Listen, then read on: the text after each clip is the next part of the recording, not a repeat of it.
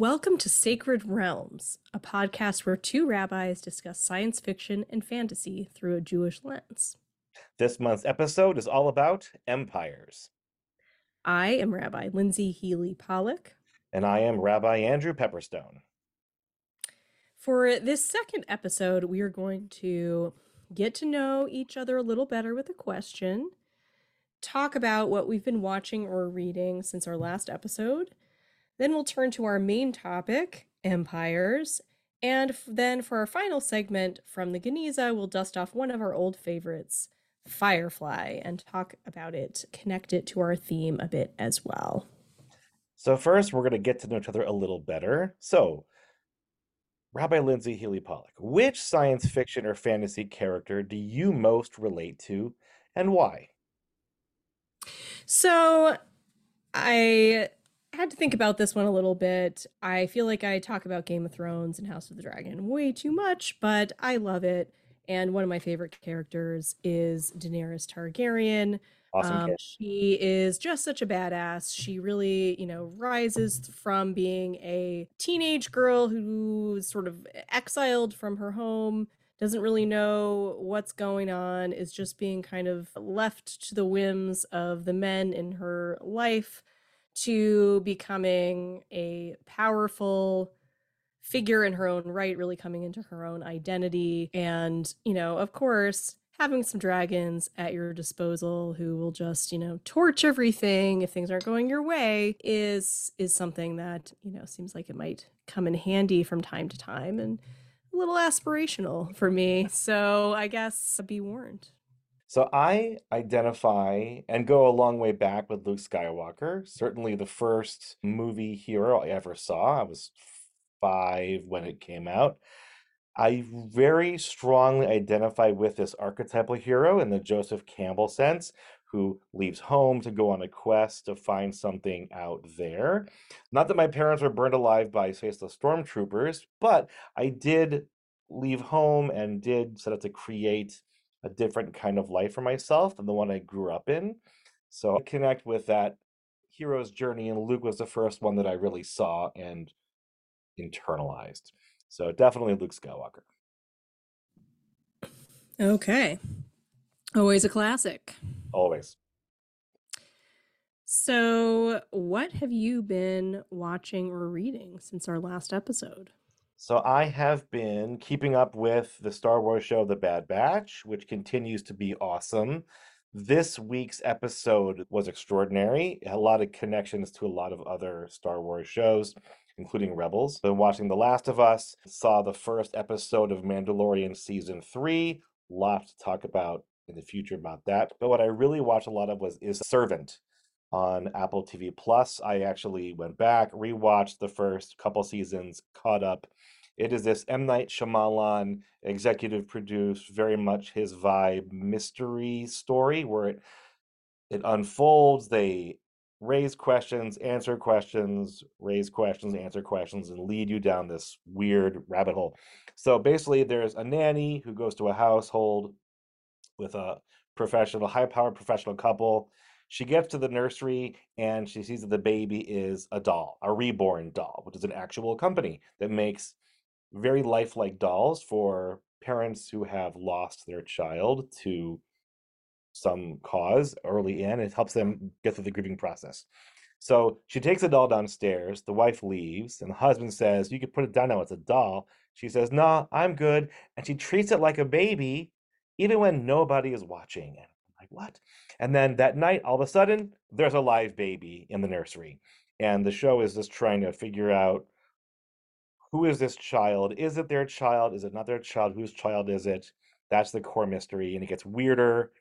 And the story unfolds what happened to their son? Who is the nanny? Why is she there? What's her background? She's part of a cult. What are they all about?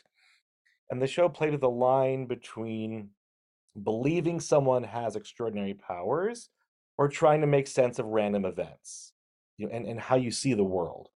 And the show juggles with sort of faith versus reason, cult and the power of suggestion. And it's almost done, and I'm very happy to see the conclusion. I do not think they'll tell us what's going on, but maybe they will. Who knows? So I've thoroughly enjoyed all of it. What have you been watching or reading lately? Well, I can't decide if I want to watch The Servant or if I would find it too creepy, but it does sound really interesting and intriguing, so I may have to think about this. What I've been watching is the series Wednesday on Netflix, which, of course, picks up the character of Wednesday Addams from the Addams family. I have watched many Addams Family iterations over the years. When I was a kid, we used to watch reruns of the old Addams Family TV show. I watched the movies that were re- released in the 90s with Christina Ricci as Wednesday Addams. So it's really fun to see her come back to play another character, an adult character in in this series. So the the plot is roughly that Wednesday is now a teenager she is expelled from her school for releasing piranhas into the swimming pool, on sicking them on the boys' water polo team.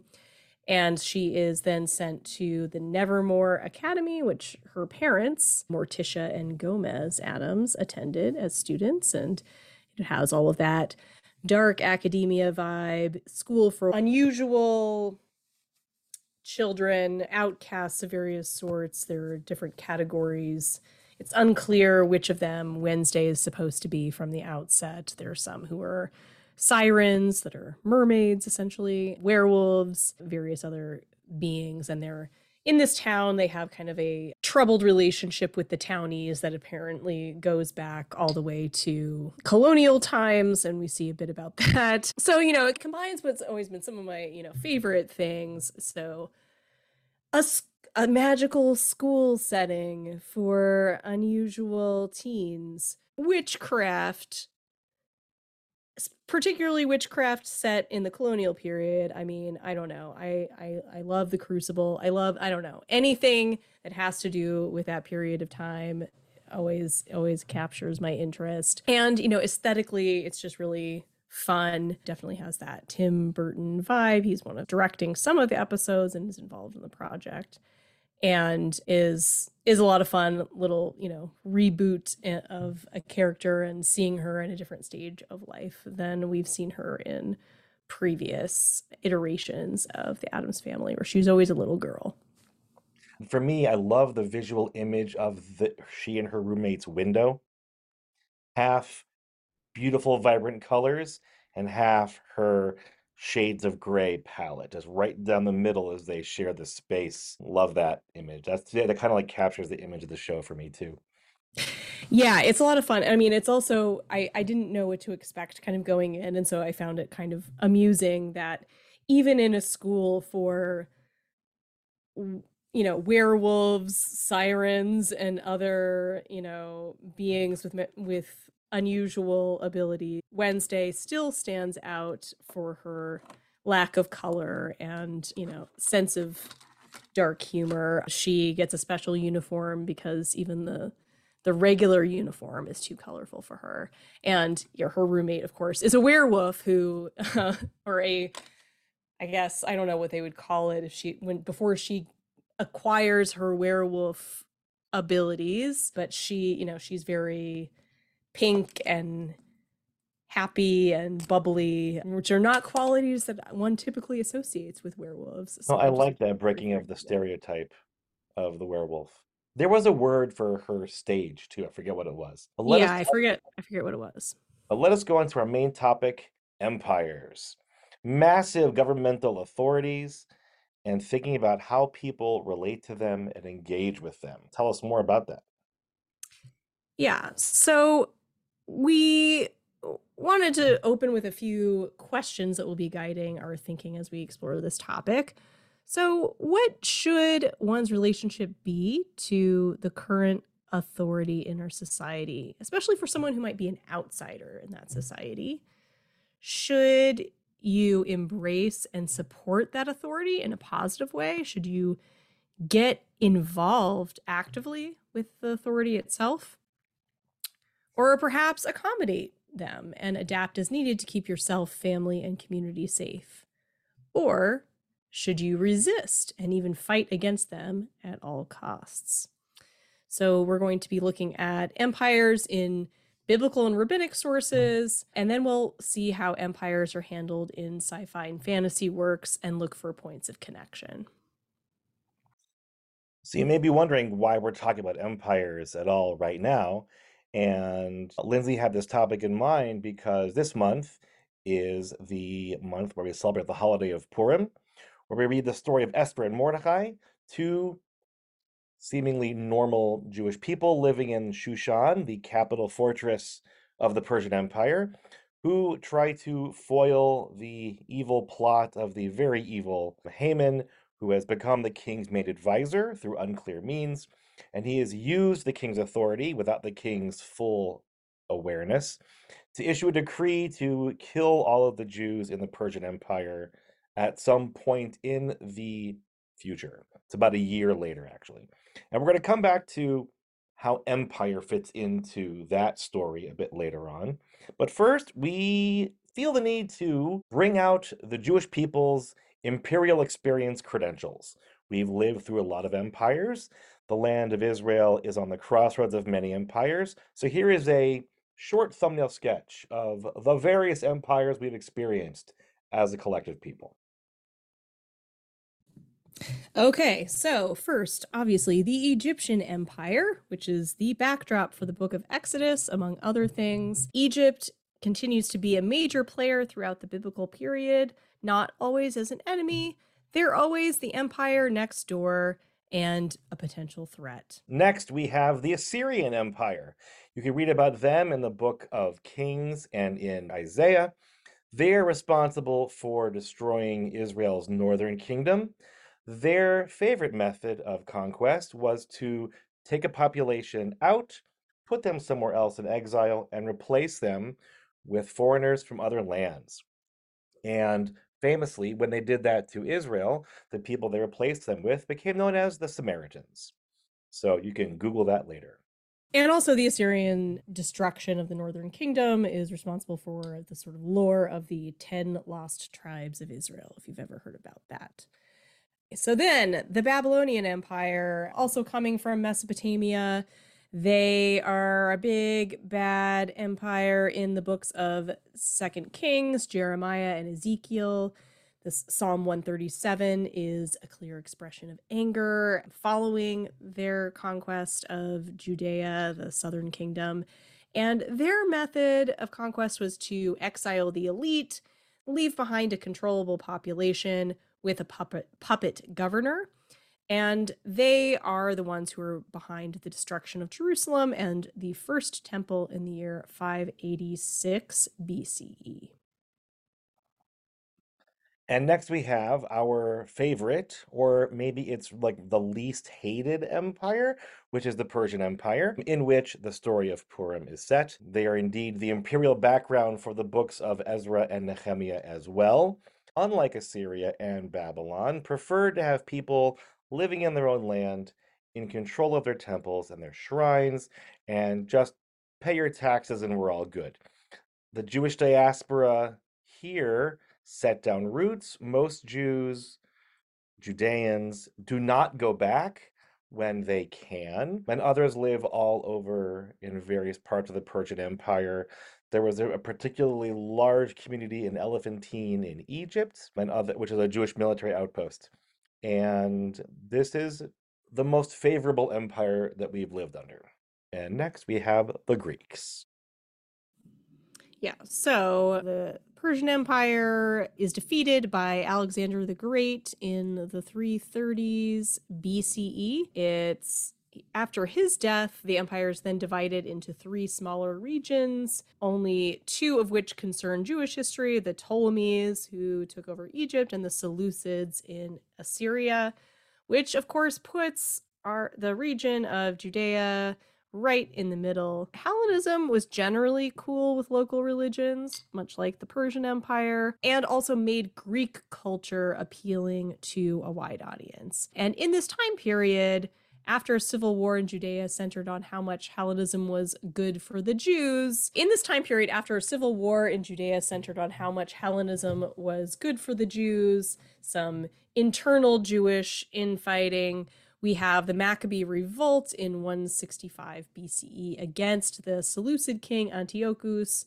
who, for some reason, breaking with Hellenistic rulers, decides to intervene in the temple and, and converting it over to worship of foreign gods, which the Hasmoneans were not too happy about. The Hasmoneans, the dynasty that was established by the Maccabees, were the rare case of having political sovereignty after many centuries of Judea being under an empire or being a vassal state to a neighboring kingdom. And their reign lasted less than one century ultimately. Then we come to the most notorious of the empires, which are the Romans, who are responsible. Ooh. Ooh, yeah, they're like the Haman of the, the global world. Yes, not a fan of the Roman Empire. For other reference, see the movie The Life of Brian. They destroyed the Second Temple and Jerusalem again. They were generally happy to have people do their own religious thing, but they also had a much tighter desire for control called Pax Romana, which basically means don't make waves or we will destroy you. They were brought in to help a Hasmonean dispute between two princes who were vying for the throne, which leads me to create the aphorism never bring in the Romans to solve your dispute. They take over in the year 63 BCE and they you know basically run most of the world for the next 400 years. There was a notable jewish revolt against the roman empire in the year 67 ce which led to the aforementioned destruction of jerusalem and the temple. And there was another last outpost resistance movement called the bar kokhba revolt in 135 which ended the last vestige of any kind of jewish sovereignty for the next couple thousand years. And then we simply, basically, Jews moved to the north of the land of Israel in the Galilee, and we're still spread out over a large diaspora. And then the Persians come back into the game. Many Jews in this period were already living in a sizable diaspora, many of them still in Mesopotamia, where they had been living under previous empires. And so then, when the Sasanian Persian Empire comes, they become power under which a large Jewish community is living. The Sasanian Persian Empire is the empire in that region that was ruling during what we think of as the rabbinic period, the time when the rabbis of the Talmud, the Babylonian Talmud, were editing and, and passing along those teachings. It's concurrent with the Byzantine Empire, which is the Eastern Roman Empire. The religious practice of the Sasanian rulers was Zoroastrianism. They believed in dualistic theology, forces of dark and forces of light, good and evil, that had some influence on other tra- traditions, including Judaism. It's the context in which, as I mentioned, the Babylonian Talmud was being edited, and then more or less the same region switched over to coming under Islamic rule. That happens around the year 600 CE, and the Muslim Empire spreads very fast over a vast area where most of the Jewish community lives in the diaspora from approaching India all the way over to Spain. And life's second class for Jews, but generally very good and this sees a huge rise in Jewish authority centralized in Baghdad, in particular for the next 300 years. And then as Islam spreads, Jews basically move where Muslim authorities sort of move and Jews move with them. And then we've got various Christian kingdoms in Europe. We have the Ottoman Empire, which goes to the end of World War One. But why this quick sketch? You know, why why do this? Why talk about all these different empires, which we've lived under for the past, you know, few thousand years. And, you know, it's relevant because the Jewish collective experience of living through these different imperial powers gives rabbinic teaching on these topics credibility. You know, the rabbis bring centuries of wisdom and experience from being a minority community under the power of large foreign empires, each with its own method of using and abusing power strengths and weaknesses. And we also have the vantage point that empires come and go, which you see in world history class in ninth and 10th grade, which is like what King George sings in Hamilton Oceans rise, empires fall. We have seen each other through it all. And uh, King George is a great example of an empire that saw a breakaway as well. The sun now does set over the British Empire. But then it come back to the book of Esther, the reason for the season. So, Lindsey, tell us kind of like what is what is this saying about empire? What is Esther's comment? Yeah, that is a great question. I think there are a few different responses or possible responses or interpretations that we can can see from the book of Esther to the experience of diaspora being in or living under imperial authority. So as we mentioned before, the book of Esther is set in the Persian Empire and it deals with two prominent Jewish characters, Mordecai and his niece, adopted daughter, Esther, who are identified early on in the book as being Judean. And so it relates to our question about how should Jews or how should any minority group perhaps relate to imperial power? Um, often when we read this story, or at least the, the way that that I had typically always interpreted it was it was an example of you know, this cycle of Jewish history and interpretation of Jewish history where they tried to kill us, we won, let's eat. You know, that's the joke version of of what every Jewish holiday is about. So there's this this assumption perhaps that that this is a, a negative take, right? You know, Haman tries to kill the Jewish people. He is eventually foiled, and so there's the the takeaway could be from that that life in the diaspora is inherently dangerous that we always need to be vigilant and on watch against such things happening the but the book's comic nature is probably also t- intended to set people at ease remain confident maybe that life in the diaspora is safe perhaps that people should work with the ruling authorities and that hatred and violence toward the Jewish people is not the norm. Esther and Mordecai are also, it's interesting, are very close to the seat of power and authority.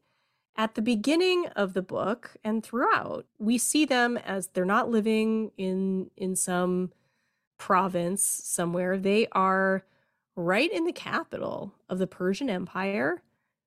Mordecai seems to have a relatively powerful role. He's he's gathered at the gates of the city, which is where you know the elders, where members of government council would be meeting together. So Esther and Mordecai are seem to be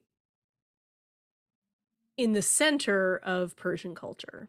They are not outside of Persian culture. They don't seem to be persecuted for their Judean identity at the beginning of the book. It really just seems that when Haman hatches his evil plan, it's really out of a personal vendetta against Mordecai. He decides, oh, you know, this guy, Mordecai, is my enemy. This is his community of origin. My plan is going to be to take out everyone who is connected to his people and culture. And in the end, of course, Mordecai is victorious and he's adorned with these royal garments, seems to be put in a position of maybe even greater power and authority and as as a Jewish person or Judean, we might say. And, and to your point, Esther and Mordecai being Persian Jews, their names are Babylonian, Persian names. They're named for two Babylonian gods, Marduk and Ishtar. They have very assimilated names, and yet Esther has to be very careful not to let anybody know that she is Jewish. Like she is distinctively Jewish, and it could put her at risk. So Mordecai is afraid. Unclear why, because there's no real fear about Mordecai being seen as Jewish. Just unclear what's going on there. It's kind of a, an odd thing. I think people who think that the book of Esther is serious have the negative view of diaspora. And if you see it as comedy, you see it more likely to see it as the positive view of diaspora. Like it's a comedy, it's all going to be okay in the end. But if you think it's serious, then it's like Haman's a real threat, and you kind of, you know, are really afraid of him. If you don't have the comedy to kind of, you know, balance him out. That's my theory. That's my, that's my, that's Hmm. my reader's theory, is that if you see the comedy, it's positive. If you don't see the comedy, it's negative.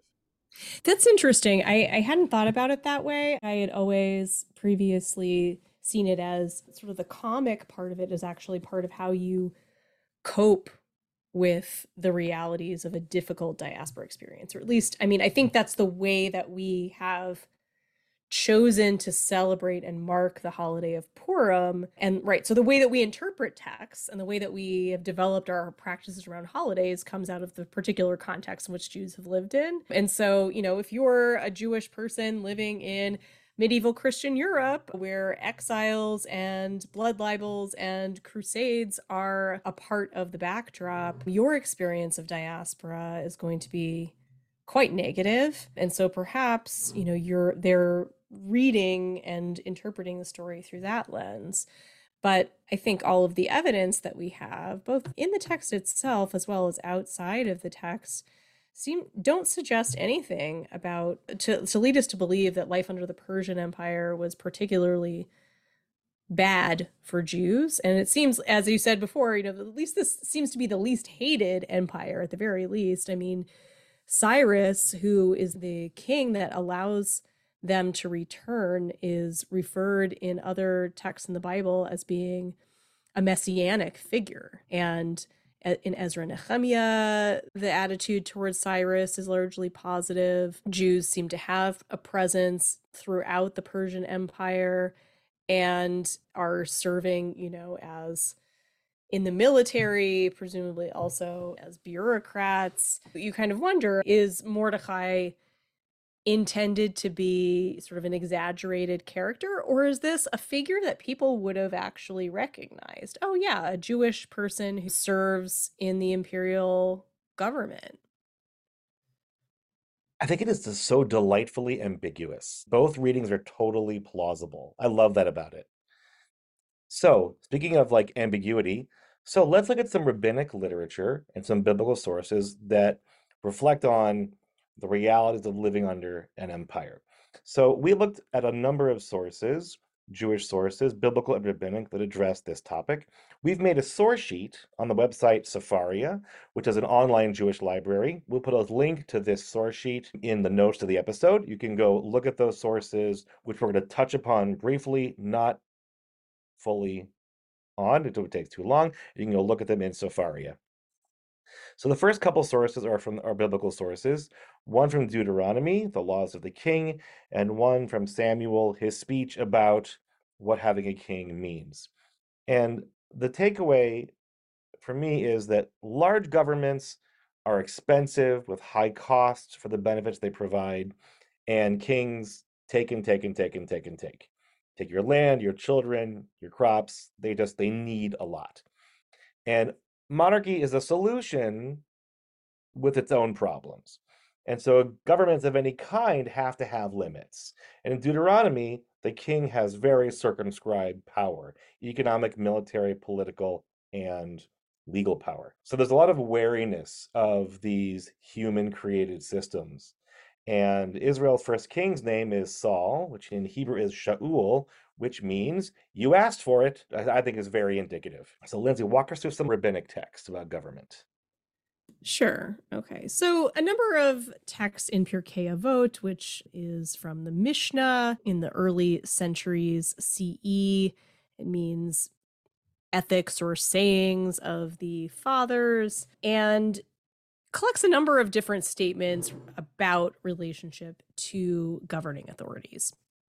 So in Pirkei Avot, chapter one, number ten, the there's a saying attributed attributed to Shemaiah, who used to say, "Love work, hate acting the superior, and do not attempt to draw near to the ruling authority."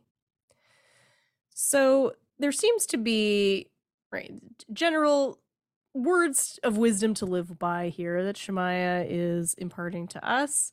And in the Hebrew, it's kind of interesting. that we were noting that um, the Hebrew is v'al titvada la rashut. Do not become intimate with, become familiar with. The the root here is from the Hebrew word to know the ruling authority. So maybe less about right drawing near, but also about maybe don't get too overly involved in it. The authority is also referred to as la rashut, meaning you know they have domain or control over things. And it's not identified as who this Rashut is, whether it's a Jewish ruling authority, an empire of some sort. Presumably, this could uh, apply to any ruling authority. What do you think, Andrew? I mean, it's written under the Romans, so I'm inclined to go there first. And there's certainly this broad caution just you know do not get too entangled with the prevailing authority and one of the commentaries we saw says because it's going to suck you in and it's going to make you do things that you wouldn't ordinarily do and it may even cause you to undermine your own community another one we saw from the next chapter Pirkei Avot 2 3 be careful in dealing with the ruling authorities for they do not befriend a person except for their own needs they seem like friends when it is to their own interest, but they do not stand by a person in the hour of their distress. So, more caution here. And we'll see this in some of our sci fi fantasy examples where governments simply do what they do for their own purposes, not for the benefit of anybody, nor detriment. They simply operate and steamroll over everybody in their path. So if the government feels like it's an ally, that's a delusion. That's that's just simply you feeling it, but it's not real because they really are looking out for the system's interest. The system has its own particular take. Yeah, just mistrust, necessary evil. You know, one source says, you know, pray for the government, otherwise people will swallow each other alive. Like you need government, we wish we didn't, but we're glad they're there because anarchy is far worse than anything else. And just, you know, pray that they maintain some level of semblance of order in society or it's all going to fall apart. And a lot of rabbinic sources talk about, you know, should you resist? Should you be defiant? You know, most teach that at some point fighting back's not worthwhile. So simply surrender and get what you can out. Just, you know, don't fight it. It's not it's not going to end well for you. And then became across this other third view, which was really surprising, but and much more modern. You tell us about Rabbi Hirsch's take? Yeah. So this is Rabbi Samson Raphael Hirsch, who was the founder of Neo-Orthodoxy. He's writing in the 19th century in Germany. And it's at the peak moment when Jews, for the first time, are experiencing something which is familiar to us now, which is the idea of modern citizenship. So, one of the things that I think is interesting, also, just to give us some context in the imperial history that we went through, is that it's not just Jews that are sort of subject to these empires and don't have rights as citizens in the way that we think about. Pretty much everyone is living under similar kinds of conditions. Maybe your your lot in life might be a little bit more advantaged than jews depending on what your class was or in the time and place. But this idea of modern citizenship is something that is very new and was gradually extended to jews in the 19th century in, in some of the countries of western europe so hirsch is writing in that context when Jews are kind of enjoying a new kind of status as hopefully as equal citizens of a modern nation state. So he writes to that it is our duty to join ourselves as closely as possible to the state which receives us into its midst to promote its welfare and not to consider our well-being as in any way separate from that of the state to which we belong, which is fascinating. It's similar, right, to the other text that we read from Pirkei Avot that talks about the need for praying for the, the welfare of the government, but he takes it to a whole other level. That was saying pray for the welfare of the government because, you know, they kind of help keep everybody in line. They're a necessary evil in some ways. This is is saying something far stronger, which is that it sees the the nation state and the government as benevolent, right? They have received us, they've maybe welcomed us even into the state, and our well being and the state's well being are interconnected in a way that is very different from what we see in some of these older rabbinic texts. It's unprecedented. He also wrote these under a pen name. And I don't know if that was because he just used a pen name or was afraid of actually being the source of this idea, kind of putting the idea out there to see what people would say as an idea, because it was radical. It was just so unlike anything else. And maybe the other extreme is this live free or die view, which some rabbinic sources also have, certainly under the Roman Empire, the most oppressive empire, and that empires should be opposed even at the cost of your own life, because to submit to them is basically to, is basically to be like the living dead. So some advocate for passive defiance. So you know, Jewish practices were outlawed, and some rabbis said, "I'm going to teach anyway." Rabbi Akiva, during the Hadrianic persecution, most notable, not the only one. In fact, there are there are ten who are executed in public by the Romans for defying the Hadrianic decree. And some call out for actual violent resistance. These are like the zealots at the end of the Second Temple period. Who, when Jerusalem was under siege, they burn all the food, which could have lasted them 21 years, but they're like, let's end this now. And they burn the food stores to push people to fight to get out so they can live. And then the Bar Kokhba revolt, where they basically rise up against Rome, I don't know what they were thinking. It did not end well, but that was another armed resistance against the Roman Empire that ultimately gets squashed. But they were that, you know, we want sovereignty or death. So all these Jewish sources just have such a wide range of views of government, and the lion's share have a deep ambivalence about any governmental power whatsoever. And all of that was to give us like a lens, a Jewish lens to look at some sci-fi and fantasy. So I appreciate everyone's forbearance in letting us look at a very large lens. so we're going to look at two particular pieces, Star Wars and Game of Thrones, to see how Empire plays out in these. So I'm going to begin with looking at Star Wars. I'm going to do it in chronological order. So Star Wars in general you know, what's the view of the Galactic Empire versus the New Republic? Are they good? Are they bad? Generally speaking, like the rabbi, Star Wars in general is leery of every form of government for one reason or another. There's no perfect government as well. In the prequel trilogy, we have the Republic. They're huge. It's a democracy with hundreds of star systems, and it's a big bureaucracy, which is good. Things happen. It also bogs them down. We see their power just simply can't go that far. Some planets are beyond their influence, and Padme thinks slavery has been outlawed. She is naive because beyond the Republic, there is slavery happening. And I love Anakin and Padme's debate in the meadow with his weird cow things behind them. Anakin's frustrated about the slow pace democracy, and Padme insists, but this is the best form, even though Naboo was harmed by it with that trade dispute. Um, it was still better than alternatives, and Anakin just wants things to move faster, and he moves towards an authoritarianness. So Padme kind of reflects the Rabbi Hirsch view: government's good, work with it. Very positive view of democracy, and Anakin wants a more Roman imperial style just use force to create peace, which is basically what the empire does. They're the most like the Roman Empire. Not exactly, but it's a rough analog.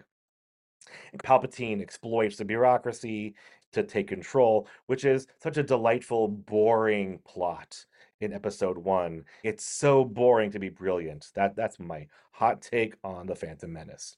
And then they create this mm. separatist movement in the second movie where there's a critique of the Republic. They go, okay, the Republic, like the view of the rabbis, say this government is not serving our own needs, it's serving their own needs, and we're going to break away and form something else because you're not helping us anymore. You're simply doing your own thing. One could say that even individuals who believe in the system of democracy are supporting a system that doesn't actually support individuals anyway, that they're simply blind to the system's functioning. So the separatist movement leads to the Clone War, which moved the Senate to erode its checks and balance systems, which leads them to give emergency powers, well intentioned warfare to a single person who will then lay down the power right. That never happens, of course.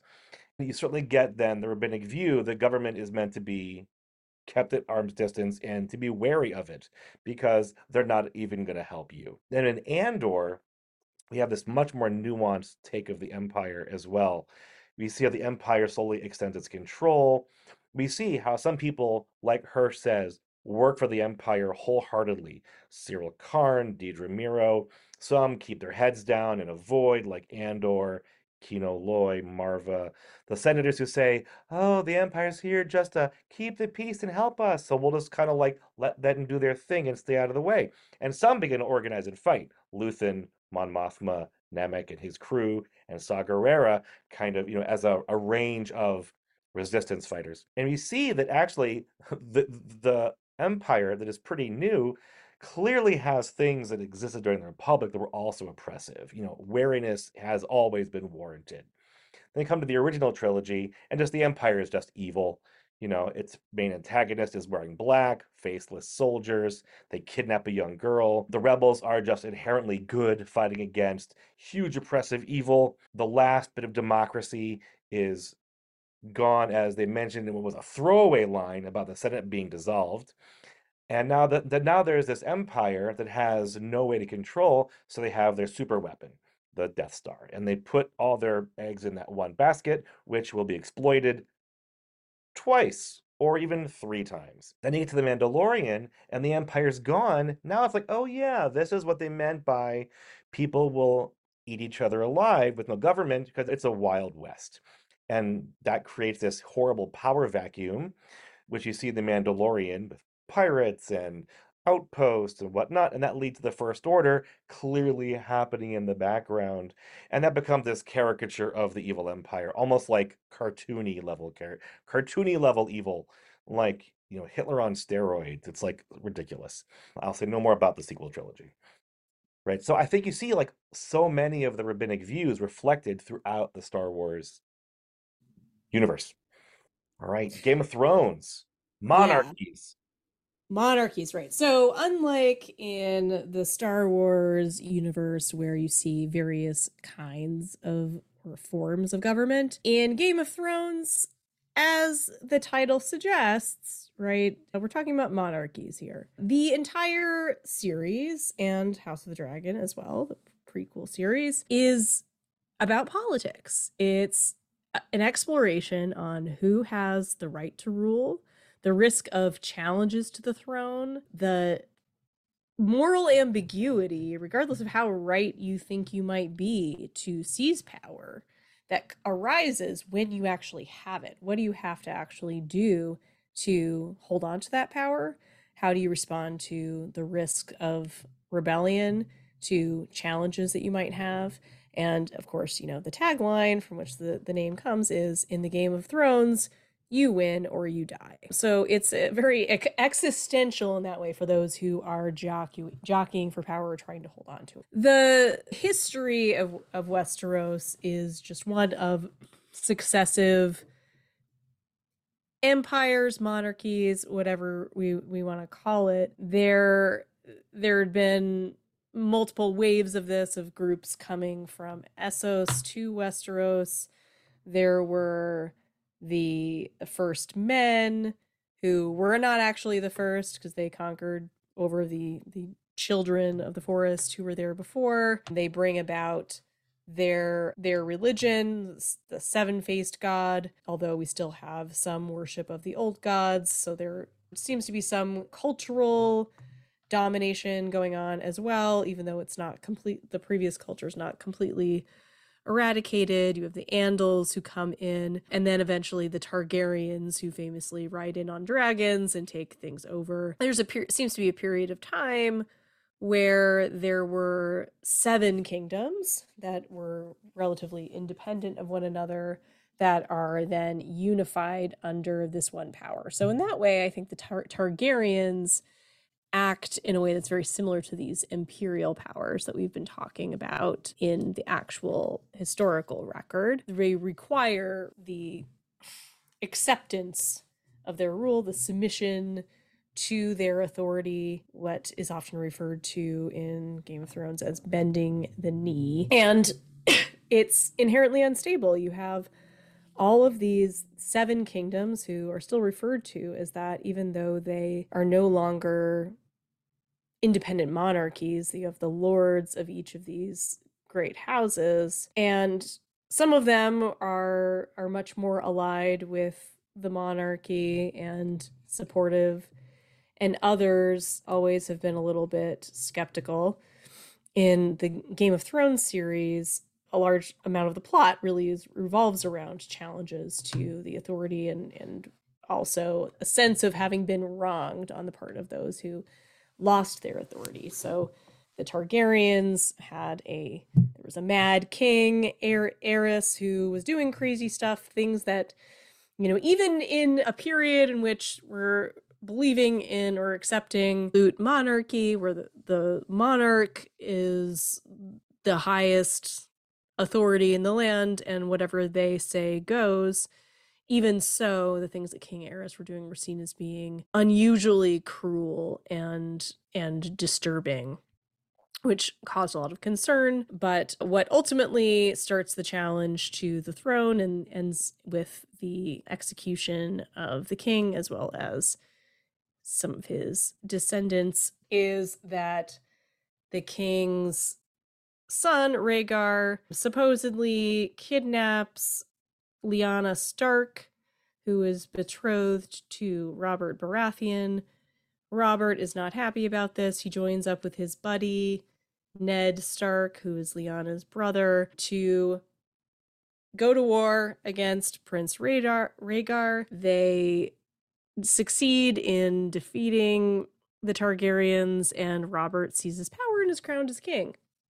So it's clearly a case of might makes right here. It's like if you demonstrate that you have the power, you can seize the throne and then maybe establish your own hereditary monarchy. Of course, you're always having to look over your shoulder to see who might come and challenge that authority. Once you've achieved or attained power, you still have to constantly be looking over your shoulder wondering who might be trying to challenge your power and constantly having to survey the field to make sure there's not any rebellion in fomenting as you go along. Um, so, in terms of how this compares to some of our Jewish sources, this is in line with the biblical texts that we looked at from book of Deuteronomy and Samuel that see monarchs as inherently problematic, right? They take, you see insane wealth on the part of the monarchs and the aristocracy in Game of Thrones. Their power is always unstable. They always have to be worried about challengers. They can never really rest and be secure. And their power is dependent on their ability to control and extract from the population, which is more or less exactly what Samuel says. And, you know, counter to the rules that are set forward in Deuteronomy that put some restrictions on the power of the monarch, there seem to be no restrictions on the power of monarchs in Game of Game of Thrones universe here. They are similar in that way to historically what we've seen with with a lot of monarchs or emperors that there is no law higher than them and that's very different than what Deuteronomy at least wants to put forward, which is the idea that, oh, no, the king actually has to carry a copy of the Torah with them to refer to, meaning they are not above the law. There is a law that is above the monarch, which is not something that you see really in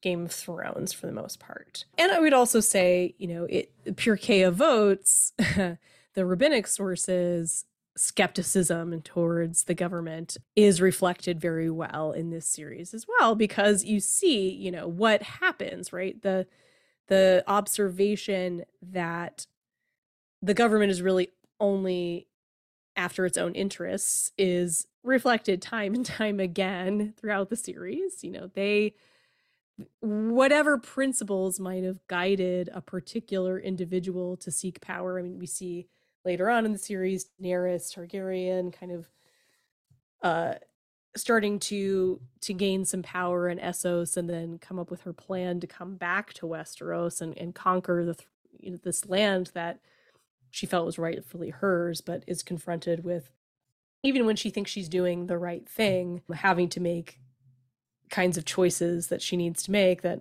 might result in or I'm sorry, might result in violence and death, the very kinds of things she supposedly wants to work against, she ends up having to engage in herself in order to secure and cement her own power, which I think is something that the rabbis in Pirkei Avos are wary of. And you see all of these various figures who are involved in the administration of government, who serve as advisors on the council, act as hand of the king, who, you know, it, it's interesting, as we were talking about before, in some later periods in Jewish history, Jews served in those kinds of roles in various courts. But the text in Pirkei Avot seem to be advising against that sort of thing, right? Particularly the first one that we saw saying, you know, don't get too intimate or too familiar with the ruling authority. And certainly a lot of these figures that we see in Game of Thrones, like Varys,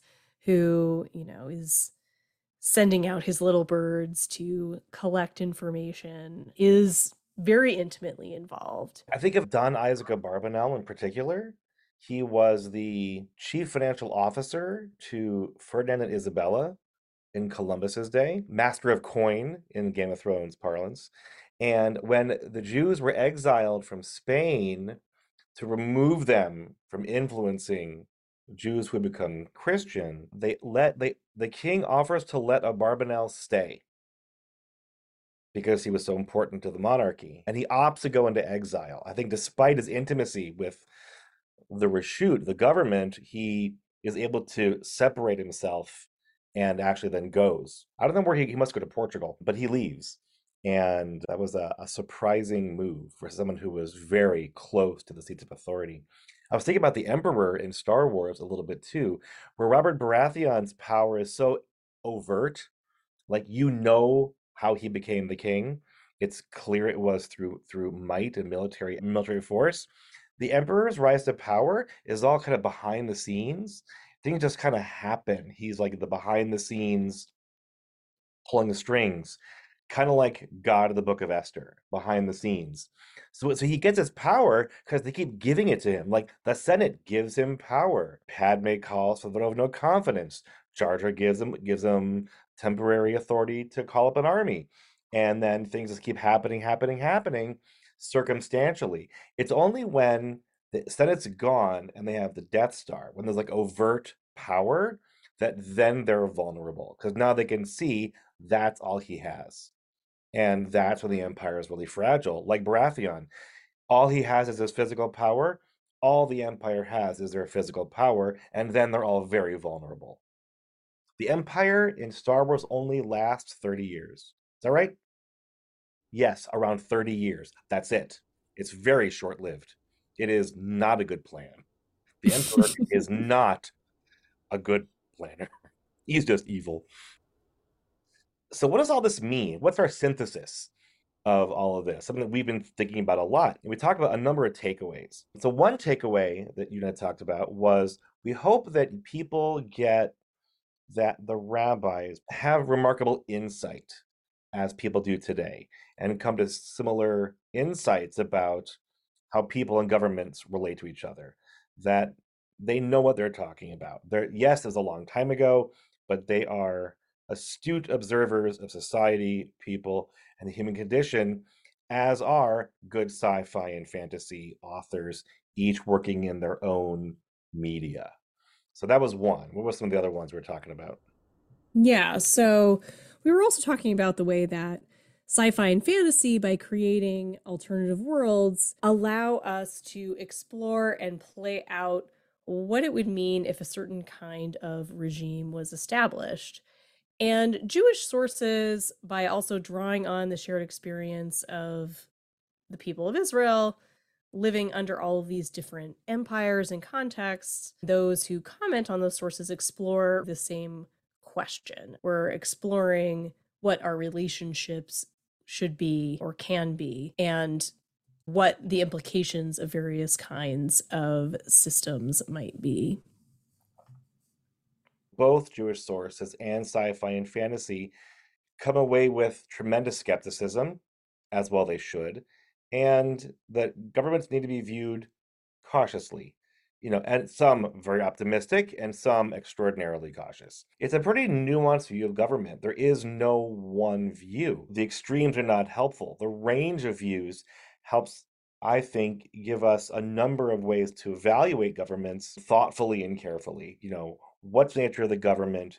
what do they parallel in the Jewish sources and the sci-fi fantasy sources, and then what might an appropriate response to them actually be? Kind of they give us like tools and lenses to evaluate a number of different possibilities. Right. And they stay away from that, you know, government is good or government is evil kind of characterization, or this kind of government is good and this kind of government is evil. Instead, showing us or reflecting, perhaps holding up a mirror to us to see you know, yes, you choose one t- form that might solve some problems, as you had said, but create others, and to be aware of that fact, and and also that sci-fi and fantasy and their creators have not always been mainstream. They're becoming more mainstream. They're often countercultural and kind of speaking from the margins. And rabbinic texts similarly are hmm. also not mainstream or were not the mainstream when they were at the time they were being written. They're written by a community reflecting on empires and systems and societies that they are somewhat on the margins from. They're countercultural, but each of these, sci-fi fantasy and rabbinic tradition, brings wisdom and insight from its authors that I think that particular viewpoint can make more clear to us and, and bring a countercultural or different perspective to these questions that we're thinking about. Yeah, and and and both of them, well, no, no, sorry. And religious traditions also are often a voice that'll push back against power structures. They're often a challenge to authority. Text rabbinic texts, in many ways, you know, push against conventional thinking against dominant forces, dominant powers, and you know, subtly and subversively, but they push back and they push back hard. We'll talk, I'm sure, in a future episode about perhaps, you know, how subversive Abraham was in the Midrash, for example. Very subversive stuff. So that's that is empires from a biblical rabbinic, and sci fi fantasy lens. Now we come mm-hmm. to our last segment from the Geniza, where we pull out old sci fi or fantasy from back in the day that we still love today. And today we're going to pull out Firefly. So, Lindsey, tell me about what you like or don't like about Firefly. Yeah, so like you, as we were talking a bit before, I missed Firefly when it was first released. There was the one one season and then a movie but heard about it from friends. I I like it a lot. I love that it's, you know, this ragtag crew made up of a diverse cast of characters. You know, there's not I like that there are a diverse array of female characters in particular. I like that they all have their person unique personalities.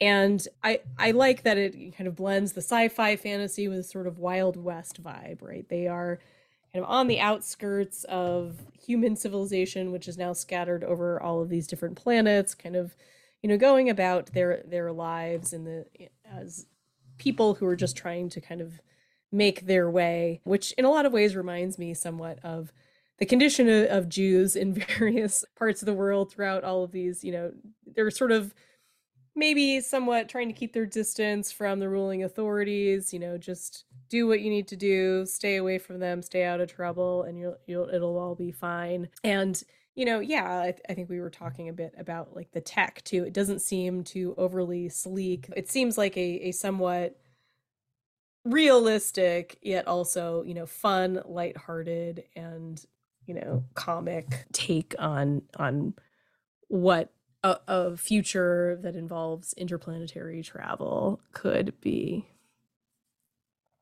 Yeah, I love that there's no faster than light travel. It's just get there slowly. No aliens, kind of the anti Star Trek. Love Mal as the captain. Love the crew. Great characters. I love that it's really morally gray. The government's not good, it's not bad. The crew, not good, not bad. They're just kind of just doing their best. You know, they are these former re- rebels, browncoats against the, the then formed alliance, which you know they don't deal with. We don't see it from the inside. We don't know, but we don't really see it much at all. It's kind of avoided. So are they good or bad? We don't know. One thing I love about the show, which I want to come back to maybe later on, is the Reavers and Planet Harmony, which comes at the end of the series, I think. Or is that in Serenity the movie? Anyway, so sure. Reavers, these over the top, like insane people, or are they aliens? And then they find this planet called Harmony, which they're not supposed to be able to find, where everyone's just sitting there, they've wasted away and they're dead because they were able to separate out all of the bad inclinations from humanity. But then they left behind just no drive to do anything and they all died. So I want to come back to that mm. for a very obvious good evil inclination dichotomy talk on the future. I'm gonna bookmark that for later. Yeah, I'm Uh, excited. that, that's one, of my favorite, like Yetzer Hara, Yetzer Hatov. things. yes. We'll come back to that. And that brings us to the end of our second episode um, of Sacred Realms on Empires. So thank you for listening. Hope you enjoyed this conversation about sci fi and fantasy through a Jewish lens and come back to hear more. We'll have our next episode in about a month and we'll focus on something related to, but not necessarily exactly, Passover. If you like this episode, please leave us a positive rating or review on the Apple Podcast app or wherever you prefer to find your podcasts. And thank you for all of our positive reviews so far. This episode was written by me, Rabbi Andrew Pepperstone. And by me, Rabbi Lindsey Healy Pollock. We recorded today on Zoom and edited using Descript. You can reach us with questions, comments, and suggestions at sacredrealmspodcast at gmail.com. And we'll sign off with May the May Mefarshim be with with you. you.